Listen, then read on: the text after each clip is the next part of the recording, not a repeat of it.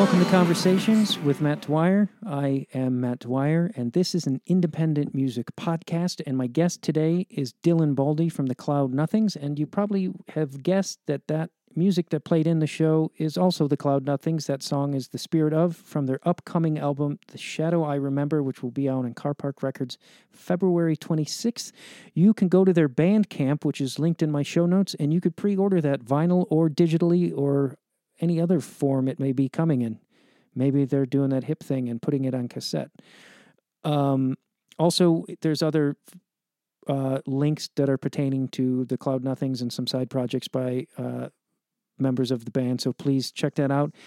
And um, if you haven't listened to the show before, uh, it is what I said a music podcast. It's a conversation with somebody. Uh, past episodes, I've highlighted uh, some new artists. There's established artists, and then there's legends like Wayne Kramer and Donita Sparks.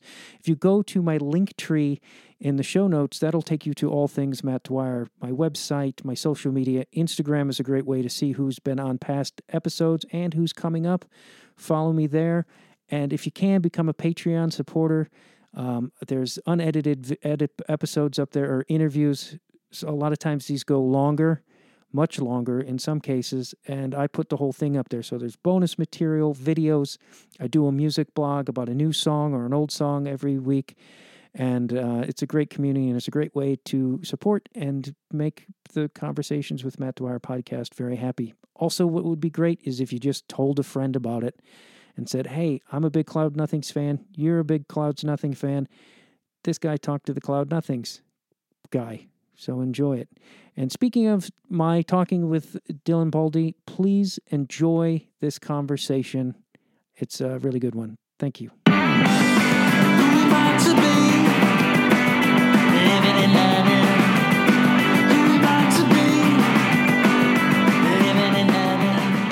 Is it me or do you move around a lot? Uh, I do kind of. Yeah, it was for a while. It was always that we keep moving and then going back to Cleveland. Um, but now it, it kind of seems like I'm here for a while. Yeah.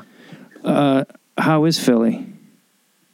It's okay. Yeah, it was nice, you know, until like nine months ago. Um, yeah, I guess everything is just uh, your apartment and for everybody now.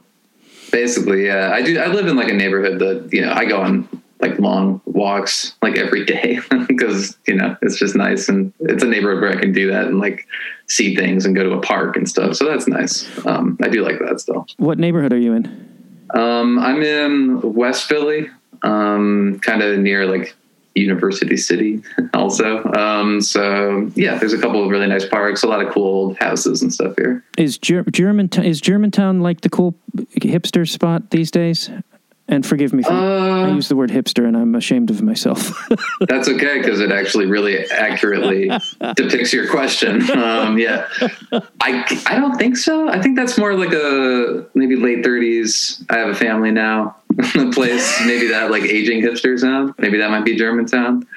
Um, it's nice up there. Germantown, like Mount Airy, are kind of like nicer family. Feels more like a suburb almost. Have you? Uh, this is. I know this is really how you get into a. a music talk, but have you had uh, Badia Pizzeria? Um, I am vegan, so I have oh. not eaten any anything a, delicious I, that you will suggest. I didn't know if he had vegan options. I, I, I went vegan like five months ago as well. Oh, nice. Um, how long have you been vegan? Um, essentially since I started dating my girlfriend, because um, she has been vegan since she's like 14 or something. Yeah. So, uh, I guess like five years now, like on and off with, you know, every once in a while I would eat something else. I still do, but for the most part, I'm not eating like meat at all. Yeah. Yeah. It's, uh, the cheese is the only thing that I can't like the substitutes. You can't just, I can't find, and I like pizza, but I'm like, I'm, I'm trying, you know, it's just, it's the one thing that sucks. It's different for a good, like melty, like cheese pizza thing. There's really no, there's nothing. Yeah, you got to just have pizza. and Cleveland is a pretty like I grew up in Chicago. I would say Cleveland. Oh yeah, very similar. Like a lot of Polish, a lot of Germans, a lot of sausage, a lot of heart attacks. Mm, a lot of pierogies. Yeah, um, it's yeah the one big actually just during the pandemic the big Sokolowski's it's called in Cleveland. It was like a cafeteria style. You just go and take a bunch of like brown Polish food and put it on your plate and like pay by weight. I think I think you pay by how much your plate weighed.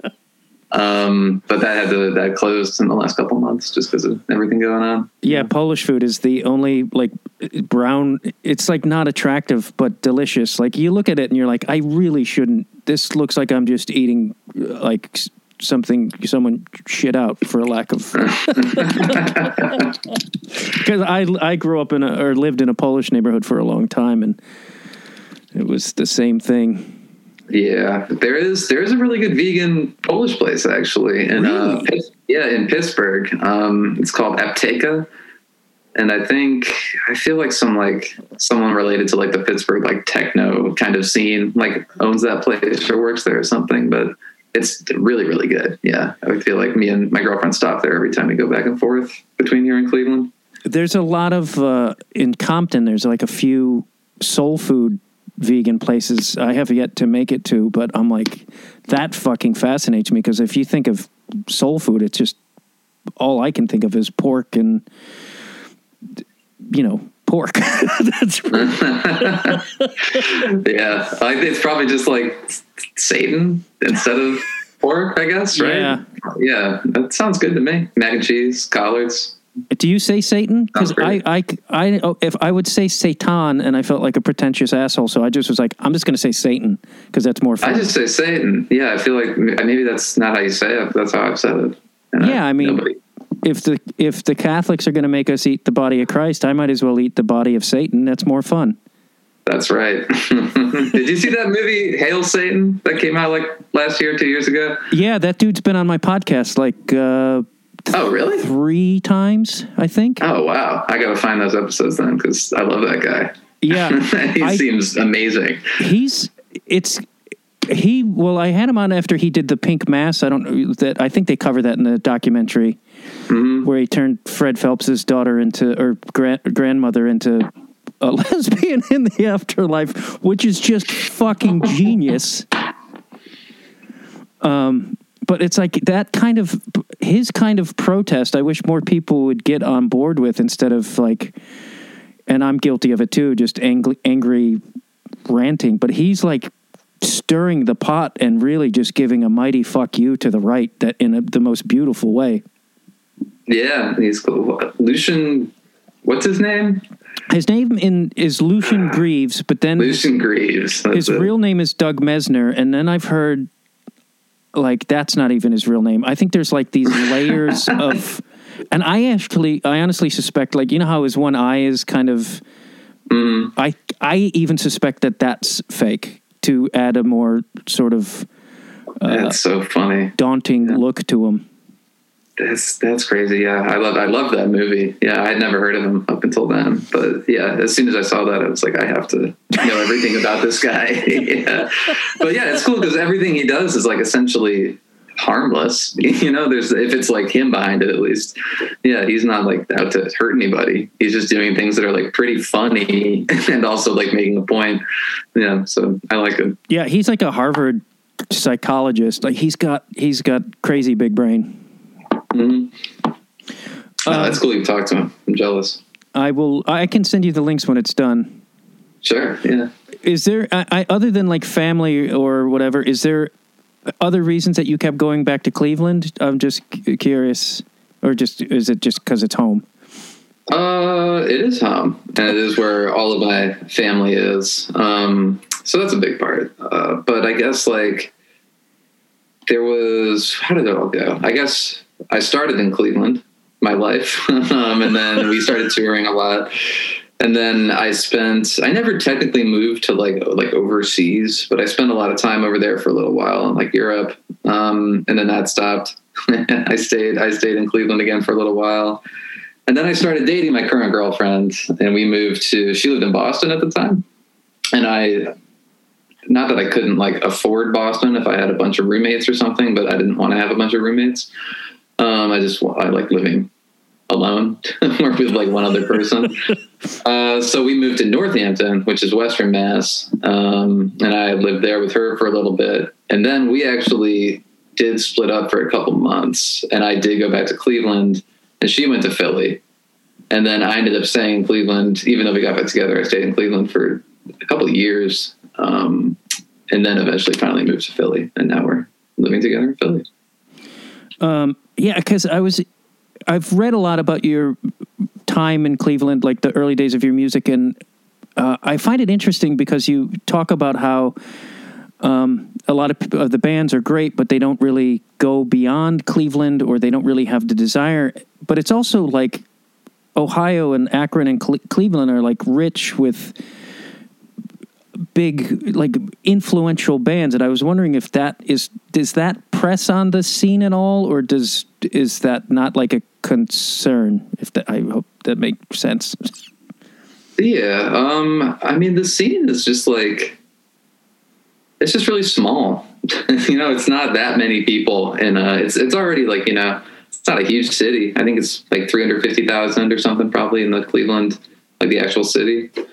Um so among that, the actual music scene itself, at least of people who are in bands that I am aware of, um, is pretty small, and it's kind of just the same group of people who will keep doing things with each other, you know, in different like ways, and it's all people who have like you know lives outside of music, so they're not trying to like turn this band into their life or something, you know, they're all doing their own thing.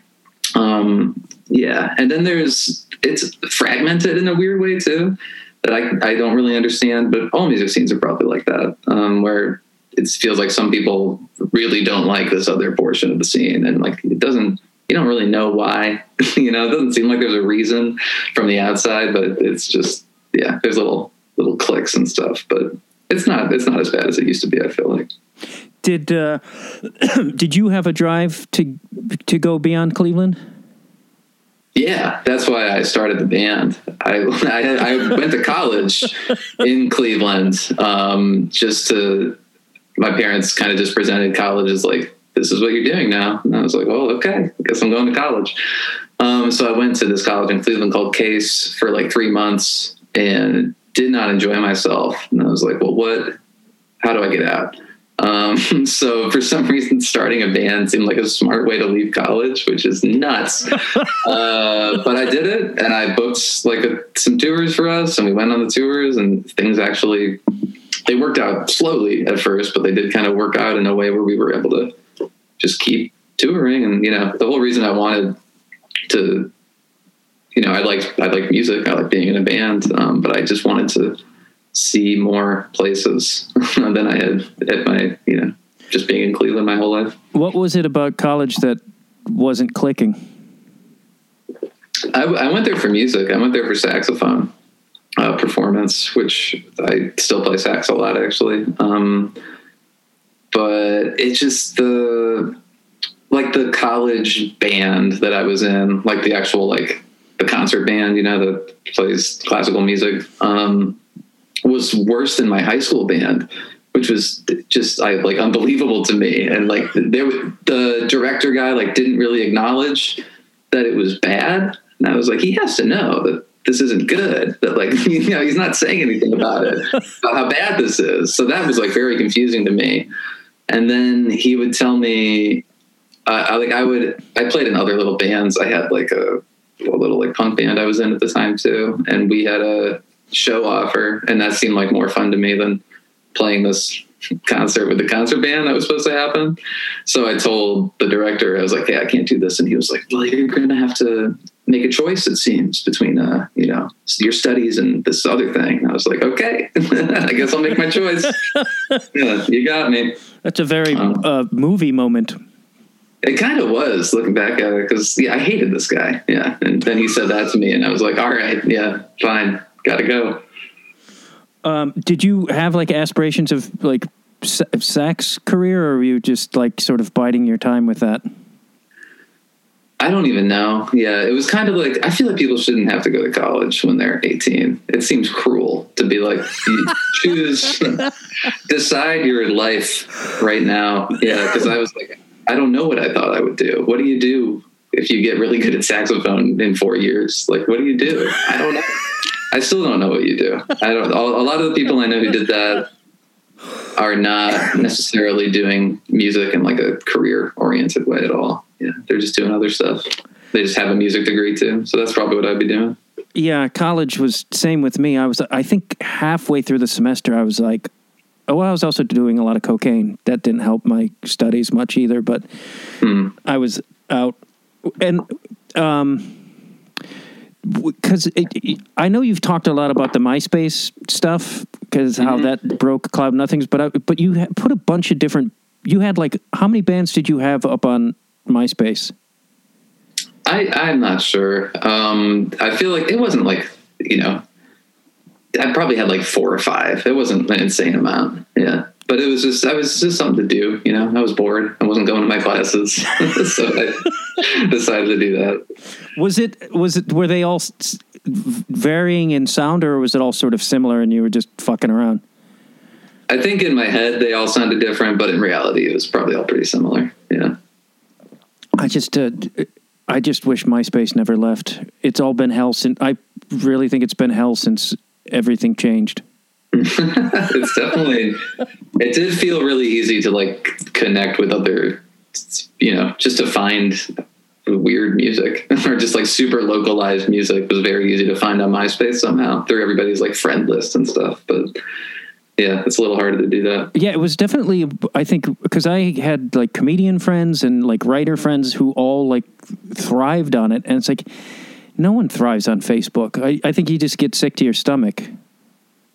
Kind of yeah and i feel like i don't know how to find i guess you got to just talk to people now that's you can't even do that yeah definitely bring back tom How Tom's like a Tom's like a photographer. He's like the MySpace Tom. Isn't he just like a nature photographer now? Oh, I don't know. He probably has a mountain of money. That's pretty great. He just is like, He definitely does. Yeah, he just has like an expensive camera and like travels the world and takes like landscape photos. Lucky guy. that's uh, that's pretty. That's great. And then, but we all hold him responsible for everything that's happened since. Or at least I do. You think he was the patient zero No, no, no. I, I, but I mean, I, like, of I, social media? Yeah, I just wish he would have. It would have stayed MySpace because I don't think it. Maybe it wouldn't have gone willy nilly like it has. Like now, it's. I don't know how much social mediaing you do, but it's f- pure hell. I, I, I hate it, but it's a necessary evil for promotion. Mhm, yeah, I'm on I'm on Twitter and like Instagram fairly often throughout the day. Yeah, it's just yeah, people say stupid stuff on there all the time, including myself. Yeah, and there's like you know, can you hear me? Yes. Okay. Uh, how how young were you when? Uh, were you like eighteen or nineteen when you started first going started going out and touring, or were you, Uh, I guess I would have been 18 or 19. Yeah, I'm trying to think which if I was still 18 at the time. Is that was that because I started like doing road stuff in my early twenties, but like at eighteen or nineteen, was that just what was that like? Um, it, it didn't feel that weird to me, actually, because it just kind of seemed like, well, that's what I wanted to do. Yeah, so I started doing it, um, and it just kind of made sense. The only the only real bummer is when you get to the West Coast, especially. There's a lot of cities that don't let people under 21 into bars at all, and we were playing at bars for the most part.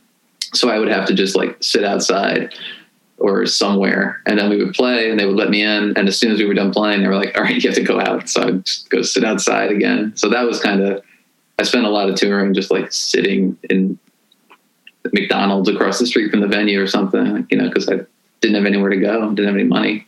so I would just like sit around. Um, so that was weird. But for the most part, it was like actually, I think a really good thing for someone my age to be doing, I guess. Were you able to still get in some kind of? Because I always wondered that because I've, I've seen bands just the same situation where they got to wait outside, and I'm like, are they still getting drugs and booze, or did they not care?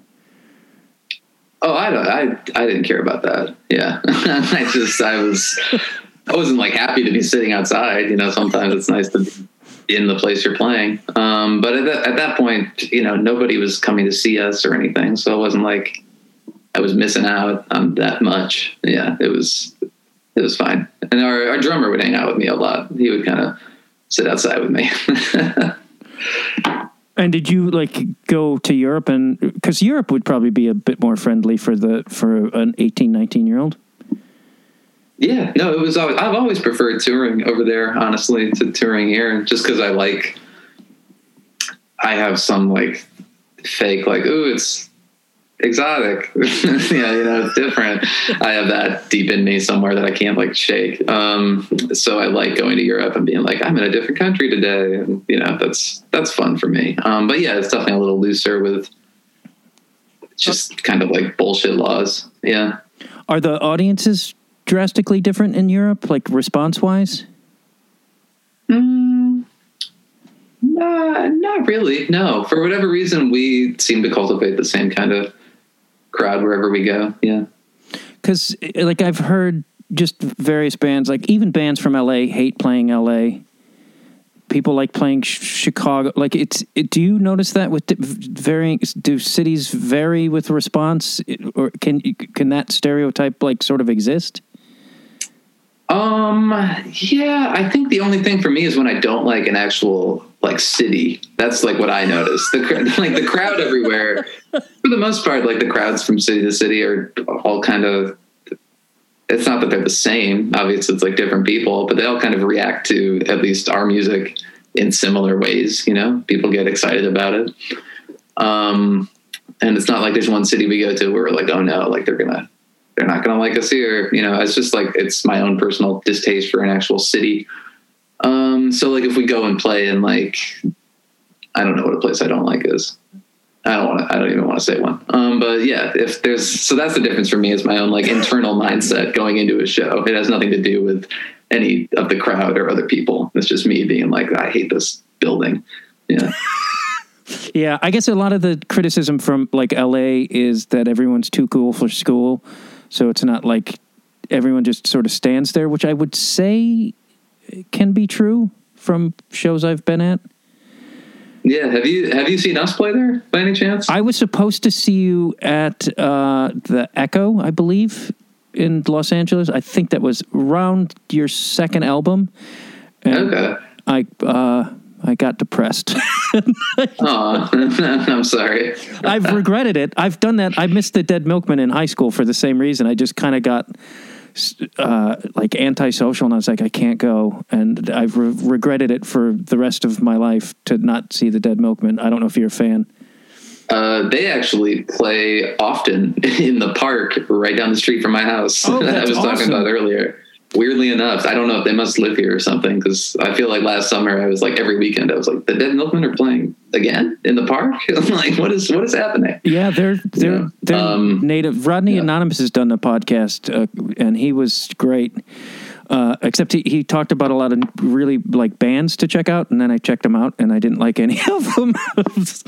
Personal taste. I was like, I don't, I don't like any of it. But it was like he's into a lot of like electronic and stuff, and that's just not my cup of tea.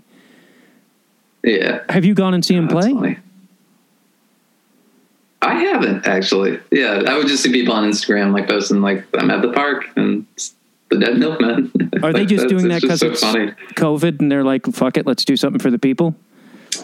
Well, no, this hasn't happened this year, I guess. Yeah, I meant like whenever the last summer was that people were normal, with like, you yeah, year and a half ago or whatever. Oh, because I've seen uh, like on Instagram, I've seen stuff of them like playing in one of their driveways or something. Um, yeah, maybe they just do little pop up things all the time. Then how is the because I've how is Philly for like music scene? Because I've I don't know much about it. I know Carl Blau lives there now, but I don't. He does. Yeah, I just saw him. That was the last show I saw before, uh, you know, before all this. Because um, my girlfriend put together uh, like a David. Well, she didn't put it together, but she played in the backing band for this David Berman tribute show, um, and Carl Blau sang one of the songs. Um, last thing I saw. Uh, but yeah, the music scene's cool. There's a lot of bands, a lot of. It's funny coming from Cleveland to this um, because there are so many more bands that are nationally touring or nationally known in a way. So it almost feels like it's more of like a there's just more people who understand that specific lifestyle in a way, you know, here. So that's kind of nice to have, to be able to talk about that with people. Um, and yeah, there's there were good shows constantly. You know, here it's it's nice.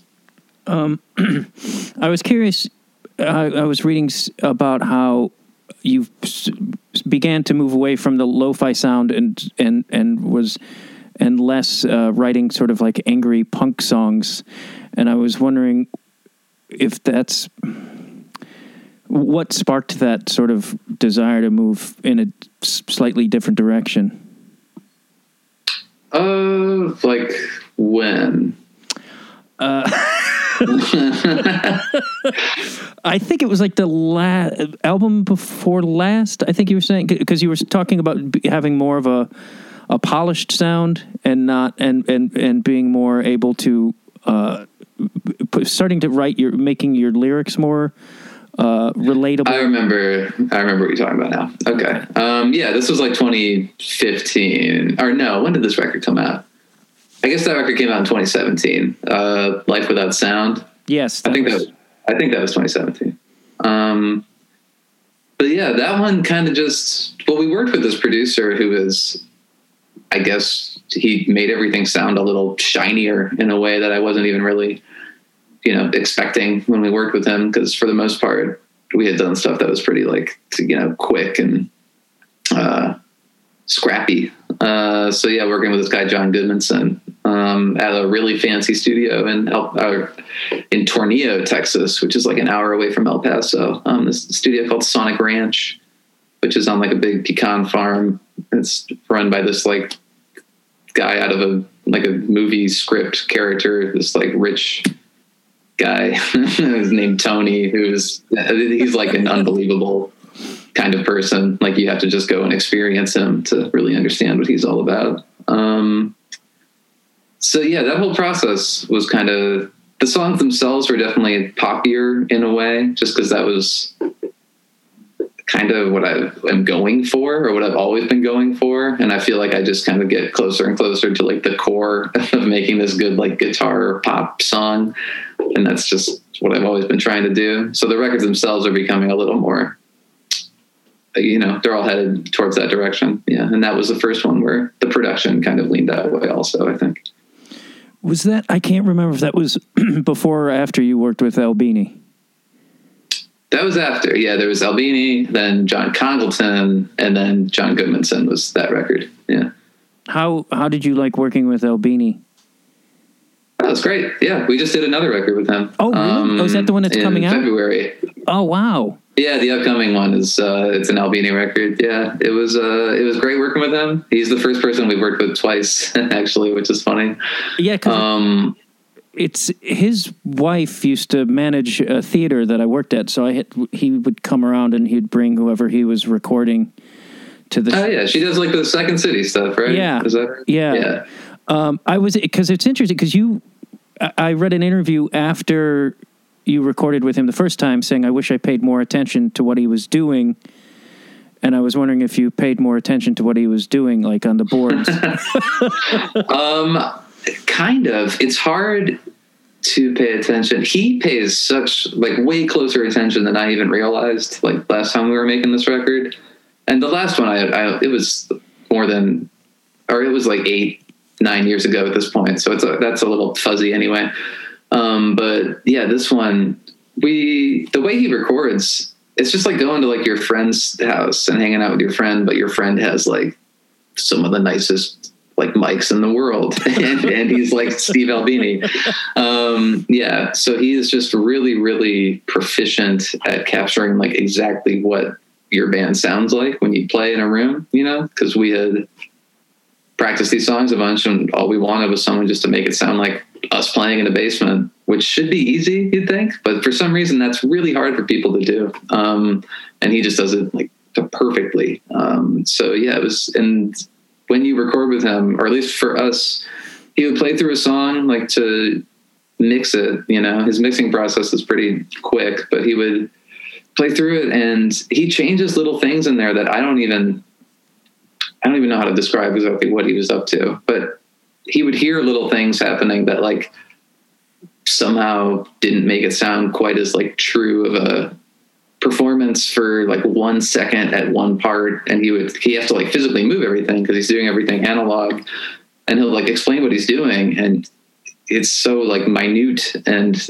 like his like performance on the mixing board like while the song is playing is he's just like listening so closely and changing all these tiny little things all the time. So that's like that's kind of what makes him special i feel like. There's not too many people who are gonna dig in like that to any music.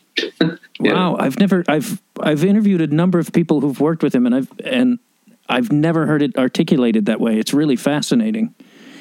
It was it was really interesting. And even i think i was just talking to somebody else about this but he like another little insight into his like mind was there's a lot of piano on this record. Um, i just played piano on top of some of the songs after we were done recording just because there are little like gaps that i thought piano would sound nice in so it was like an overdub um, and at one point i was like hey can you turn up the piano at this part and he was like well you know i don't like to make acoustic instruments sound uh, louder than they would actually be in the room with a like a band playing.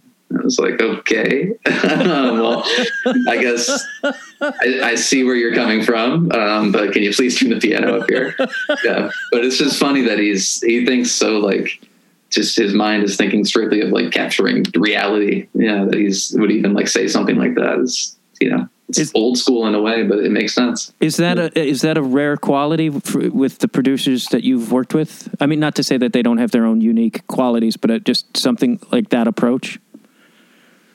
Um, that was something that's never come up for sure. I've never heard anybody say that before. Um, yeah, it's just he has a bunch of little quirks that make him who he is. Also, yeah. uh, does he wear those jumpsuits the whole time? Those work is that? Yes, yes, he does. also, you you have his cadence down like you you do a pretty good Albini. Just for the record, if you if you oh well, thank you. If yeah. you ever want to audition for Saturday Night Live, do a Steve Albini impression. yeah. Uh, did he? Did you? Because doesn't he have a residence too, where people can live there while they record? He does. There was another band there while we were because there's two studios in this building. Um, there's like the A studio and the B studio, and I prefer the B one because it has that like a big like silo of a drum room, and that's what like I think when people think of Albini, they think of like that room specifically and the way drums sound in that room. So I like that one more. But there was a band in the other studio, and they were staying at the in the beds or whatever, so we couldn't. Did you get to talk to him just about music in general? Because I've watched him speak a lot about, and like he's convinced me of things I have I didn't like, and I'm like, oh, okay, I was wrong because that was pretty. it's like, did you get to talk to him about any of that, or just any of his experiences? Mm, no, we didn't really talk about anything like that. Yeah, it was mostly just like it was a really fast paced record, honestly. We were in there for probably a shorter amount of time than we should have been. Um, so like we kind of kept him working harder than or like just not harder, but especially the very last day. He had to leave like the next day after our session to go to France to do some kind of like master class or something. And we really just wanted to finish our record. Um, so we had him like he was at the studio like later than he really wanted to be, which you know, thank you, Steve. Um, and I'm sorry, but yeah, we kind of there wasn't a whole lot of time for chit chatting. Yeah. Uh, uh, how was it going into the second record? This second time with him, did you have more sort of luxury to work, or like more um, t- more time is what I meant? On this record? Yes. The most recent one? Uh, no, this one we actually booked a little less time because that's all the studio was available for. Which I'm glad because they had a later date that they could have done it, but that would have ended up not working because of COVID and everything. So I guess luckily we did this short amount of time and just like worked nonstop for I think it was how many days? I want to say it was five days, um, wow. which is like too fast. like we really could have used one more day, um, but not in a bad way. Like it's done, it sounds good. I'm happy with everything, but yeah, just in terms of like being able to relax, it would have been nice to have an extra day. But yeah, I'm curious about that. Like when you have, do you feel a pressure within those five days, or are you just like, fuck it, it's going to be what it's going to be? Um, I kind of like working with a strict time limit, I guess, because otherwise it's easy to just sort of keep adding things or keep like you know questioning if something's right. You know, you kind of just have to be like, here we go, and this is this is what it is. Yeah, so it's nice to almost have that kind of time constraint. Yeah. Is there a different ap- approach? Do you always record in analog, or do you have you also recorded digitally? Mm, I think. Uh, well, we have these records we've been putting out during the pandemic that are totally just like in a computer. You know, we're just emailing stuff back and forth. I want to say, yeah, I think the Albini ones and maybe part of the John Congleton record were all analog, but everything else was digital. Yeah, Because I've heard some people say like there's there's less time to fuck around with analog, like because you're cutting with. You, you, if you're, I guess, going real old school, and you're actually c- splicing the tape, that you have to like make more definitive decisions. I don't know if yeah, yeah. It can be. I guess it. I mean, honestly, it, the Albini slices all that stuff like as fast as it would be for me to try to use a computer to do it. Um, but if I was recording to tape and I had to be the one splicing things, I'd be like, "We're not changing anything." Yeah, I'm sorry. yeah, we can't be splicing tape right now. I'll never do this. We'll never get anything done. I can't imagine. Um, so yeah, that. Uh, it- Go ahead, yeah. Oh, it's just weird to me that that's. I mean, that would. It, I, I'm a clumsy and neurotic, and like splicing tape just seems like a fucking nightmare. it's it's like a really you know what's the not intricate what's the word for like something really I don't know. It's just it looks hard to me. like and I I've never done it to or had to do it at a point where I would need to be like doing it quickly in service of other people, you know, who are like waiting on me. That would stress me out. But Yeah. yeah, some people are just really good at it. Also, just a little advice: don't ever turn to a Chicagoan for a big word. We don't have them. okay. we I'll are not that. educated. Our schools are. Uh, when uh, so you guys have been recording, and I've read some of this too. You've been. How is that working remotely with um, your bandmates, like via Zoom or however you're doing it? How is that? And has that been a different challenge from like the way you've worked in the past? Yeah, it's fine. You know, I don't. It's I don't prefer it to obviously like playing music with humans in a room. Um, but it's the only way we can really do things right now. So it's a lot of just me and uh, the drummer in my band, Jason. Um, he kind of like mixes everything too. Um, so I'll send him a song. He'll record some drums, um, send it back to me. I'll like sing over it, maybe change some parts, send it back to him, and he'll like mix it, send it to me, and I'll listen to it and be like, let's try that. You know, so it's just a lot of emailing, um, which isn't that fun. Um, but at the end of it, you know, when it's all done, you have a song. If you did it right, you have a song that sounds, you know, people probably wouldn't be able to tell that it was recorded in this way versus all in a room together, or at least I wouldn't. Um, so that's kind of interesting that the end product is still like something that sounds essentially live. Um, but I, the actual like writing and creating and stuff just takes a little longer than I like. Yeah. Yeah, because you uh, you write compulsively. You said, are you constantly writing?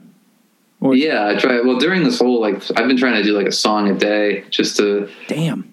honestly just to have something to do because all of my avenues of you know entertainment and uh, work have been stripped away unfortunately uh, so i need to you know find some way to spend my time. Um, so yeah I, I try to do a song every day. And then we started putting out all these we do like an ep every month now.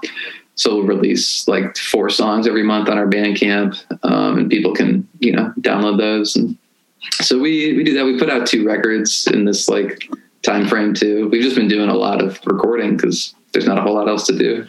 Jason i think at one point was playing drums in like three different like internet bands you know it's just like it's hard to it's yeah we're still doing it it's hard but we're still still trying Uh, uh, Yeah. are, when you write a song every day, are you setting challenges down for yourself? Like, fuck it, I'm going to write a calypso sounding tune. Do you ever? Because Uh, if I don't know how fam- Carl Blaus, like his styles are all over the fucking place, and he put out a reggae version of the Nutcracker. it's like, whoa. yeah, it's on his Like re- recently? it's on his Bandcamp. Oh, I'll check that out. That sounds good. I went and saw the Nutcracker, the ballet, last year. How was that? It was fine. Uh, it was it was it was too expensive. I don't know if you've ever gone to the ballet, but it's really expensive, I or went- at least this one was. Yeah. I went once uh, with my ex girlfriend who was a ballerina, and I got the real Oh, strong. well, all right. She, I got the real strong impression she wanted to fuck one of the dudes in the dance company. So that really puts a taint taint on on, on your on your artsy experience when you know you're. That would be a bummer. Yeah. uh, well, yeah, I didn't have that experience. I just, I went, we, we did this tour with this band called the Courtneys. Do you know them? I don't. They're, they're cool. They're all from somewhere like Calgary, Canada or something. I think they live somewhere else now. Um, but they, they were the first like non Australian, New Zealand band that Flying Nun ever signed, which is kind of funny. Um, but yeah, they, they have a couple good records. Um, but we did a tour with them, and the drummer of that band kept being like, "You have to see the Nutcracker." I was like, "Okay, fine, I'll go see the Nutcracker." So Sadie, my girlfriend, and I, we went and saw the Nutcracker, and it was like, yeah, it was fine. It was just it cost too much money. Um, anyway, what were we what were we talking about? Oh, I was asking you if you challenge make like challenges for when you're writing a song a day. Oh, uh, well, the challenge is to write a song a day, essentially. yeah, it's like, it's kind of a lot to try to not repeat yourself, you know, to just be able to try to make something. There's only so many things I can do. Just, I try to keep the band very two guitars, bass, and drums. Like, that's all I really want this band to be. Um, so within that constraint, there's plenty of things you can do, but to just keep it in like the little like pop song world, it's kind of fun to just try to not do the same melody that you did, you know, a couple weeks ago or something. Just make sure you're not repeating yourself. So that's the that's the struggle with doing the song every day. Yeah. Out outside of of Cloud Nothings, do you have aspirations to write something uh, different than guitar, bass, drums? Is like a are you t- aiming for a like a your your pet sounds? Uh, um, there's there's other stuff I do, yeah, but it doesn't really. Some people have put out some stuff that we've done. I have like some free jazz stuff that I've done uh, where I play saxophone, and there's a couple records of that that are out there. Um, but yeah, and I do. I make kind of like other types of music at home. You know, I'll make like ambient music and stuff here and there, but that's kind of just for for me essentially. Uh, so yeah, I feel like in terms of just what the public hears, it'll probably just be Cloud Nothings until this band dissipates. Uh, Your your kids after you're dead will have to release your ambient music. They will, yeah, the ambient tapes after I die.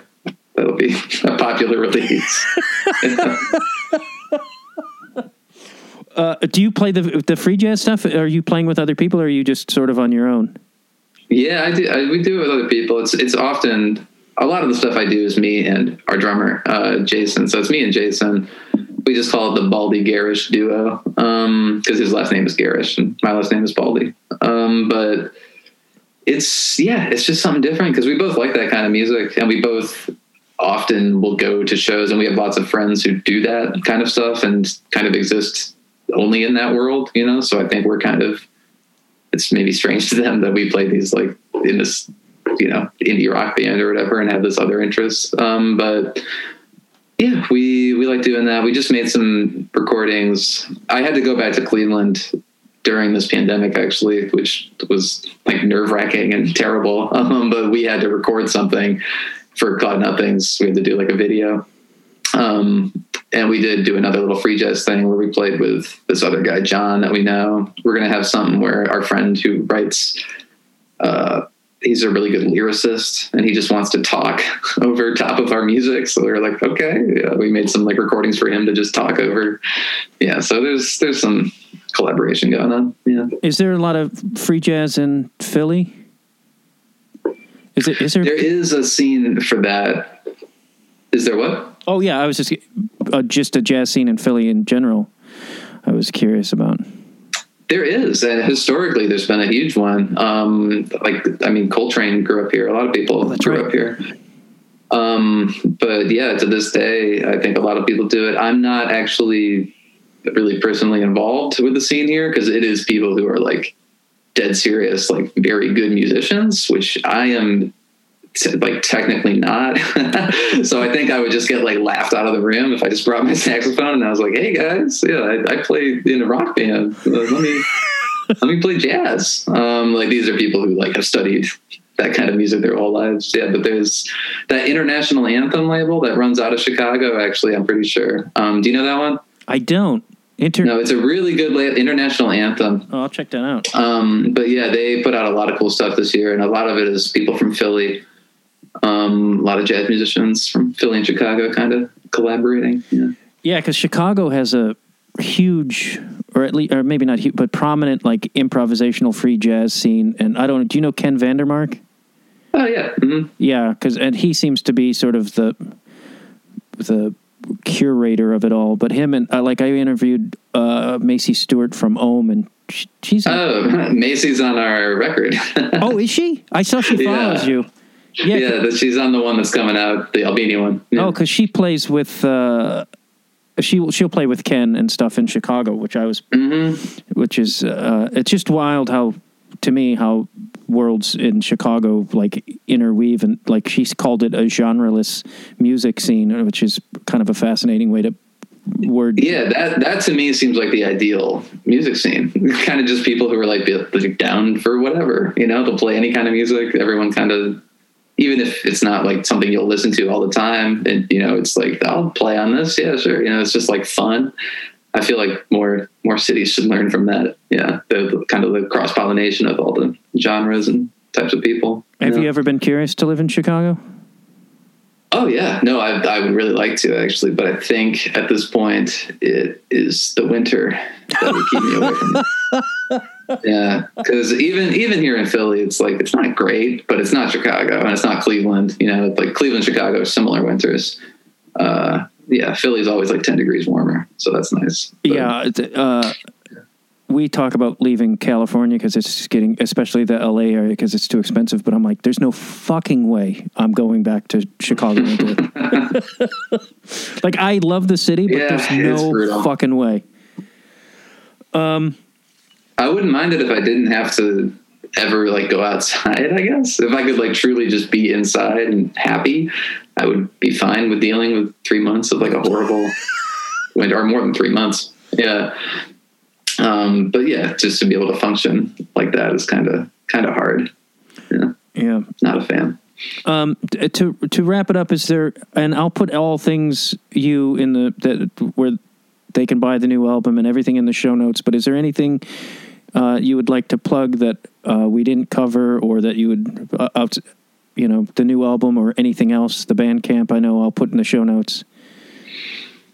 Yeah. Um, I mean, yeah, we have this band camp. Uh, if speaking of like kind of free improv and weird music, our our drummer Jason runs a label, kind of with our bassist, um, and it's called Unifactor.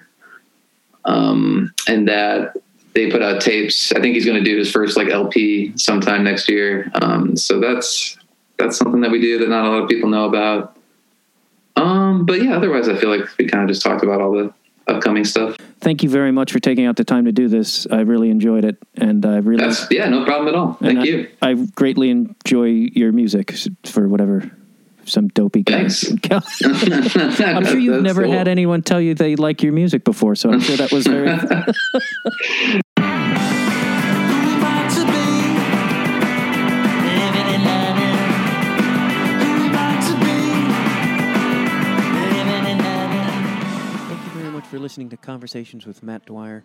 Please remember to go to the Linktree uh, link in my show notes and support me on Patreon if you can, or just tell your friends about the show. That would really mean a great deal to me. Tell people about the show and follow my social media. And again, if if you like, join the Patreon, become a subscriber, and get bonus material, videos, blogs, all kinds of stuff. Thank you very much for listening.